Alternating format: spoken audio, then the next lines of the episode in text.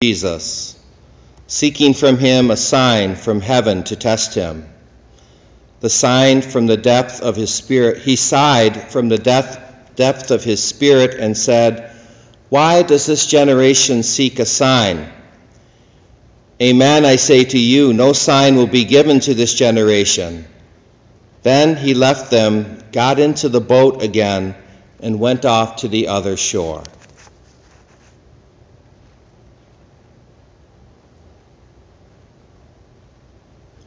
The Gospel of the Lord. Praise, Praise to you, Lord Jesus Christ. May the words of the Holy Gospel blot out our sins.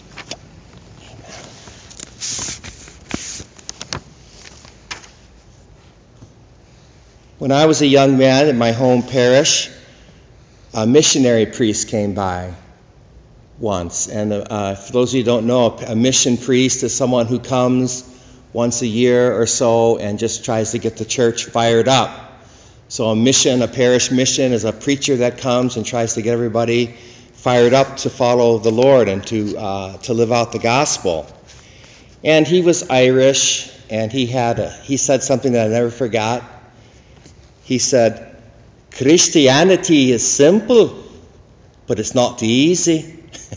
That's essentially what St. James is saying here today. He's telling them, he starts out his letter this way, and he's telling them that it's not going to be easy to be Christian. In fact, he says it even bolder than that. He says, Consider it all joy, my brothers and sisters.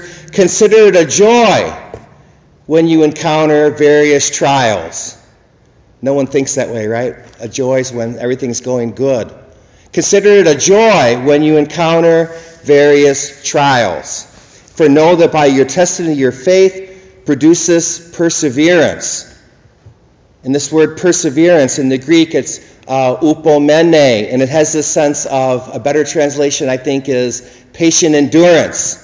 It produces patient endurance, not just suffering for no sake, but suffering, hardship, so that you can achieve something. The idea is like a weight being on your shoulder, a weight that you carry. You're under this weight, and by carrying this weight, it produces something good in your life. And indeed, these are what these trials are that we have from God to produce in us a faith that is worth having, that produces good things. William Barclay, who was a Scottish uh, theologian, uh, a Protestant theologian who wrote that great commentary uh, on, the, on the Gospels and the New Testament and even the Old Testament. He says this about this passage All kinds of experiences will come to us. There will be a test of the sorrows and disappointments which seek to take away our faith. There will be a test of seductions which seek to lure us from the right way. There will be a test of dangers, the sacrifices, the unpopularity which the Christian way must so often involve. But they are not meant to make us fall. They are meant to make us soar. They are not meant to defeat us, they are meant to be defeated. They are not meant to make us weaker, they are meant to make us stronger. Therefore, we should not bemoan them, we should rejoice in them. The Christian is like the athlete. The heavier the course of training he undergoes, the more he is glad because he knows that it is fitting for him and all the better for his victor he becomes all the better for his victorious effort. These tests, these trials in our life strengthen us and change us into who we're supposed to be. We don't change when things are going great, right? We change when we're tested, when we're tried. And that's why God sends these to us. St. Gregory of Nyssa so beautifully said that we shouldn't get despondent about this. We should rejoice because in the Christian faith, we always get the grace of beginning again. We always get to begin again. We always get to go to the beginning and begin our relationship with God. St. Gregory says, He who climbs never stops going from beginning to beginning through beginnings that have no end. He never stops desiring what he already knows. In the midst of these trials are chances for us to begin again with the Lord.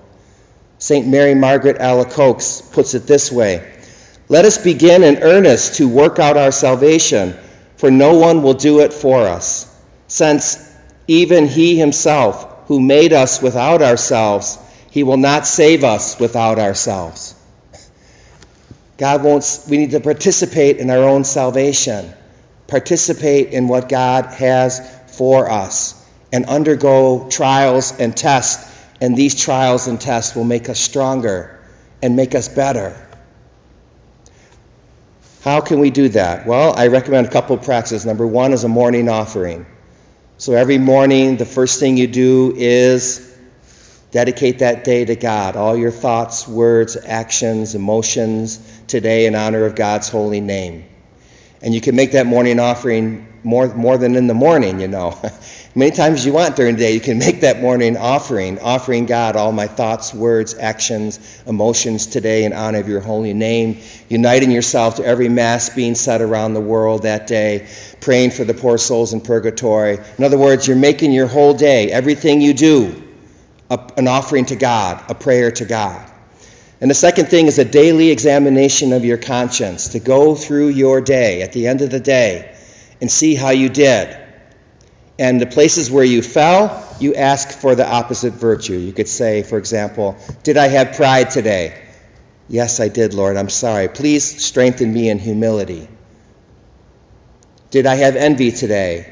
No, I did pretty good on that today. Thank you, Lord. Please help me continue to be uh, generous with other people or, or, or uh, something like that. So, praying for those virtues every day, doing an examination of conscience, and then asking the Holy Spirit specifically for the virtues that you need to undergo trials, which are longanimity, which is seeing the good that's going to come from it, long suffering, patience, hope, perseverance. All of these gifts God gives us to get us through tough trials. And close with a quote from St. Paul. Romans 12:12. 12. You can remember that. Romans 12:12. 12. Be joyful in hope, patient in affliction, and faithful in prayer.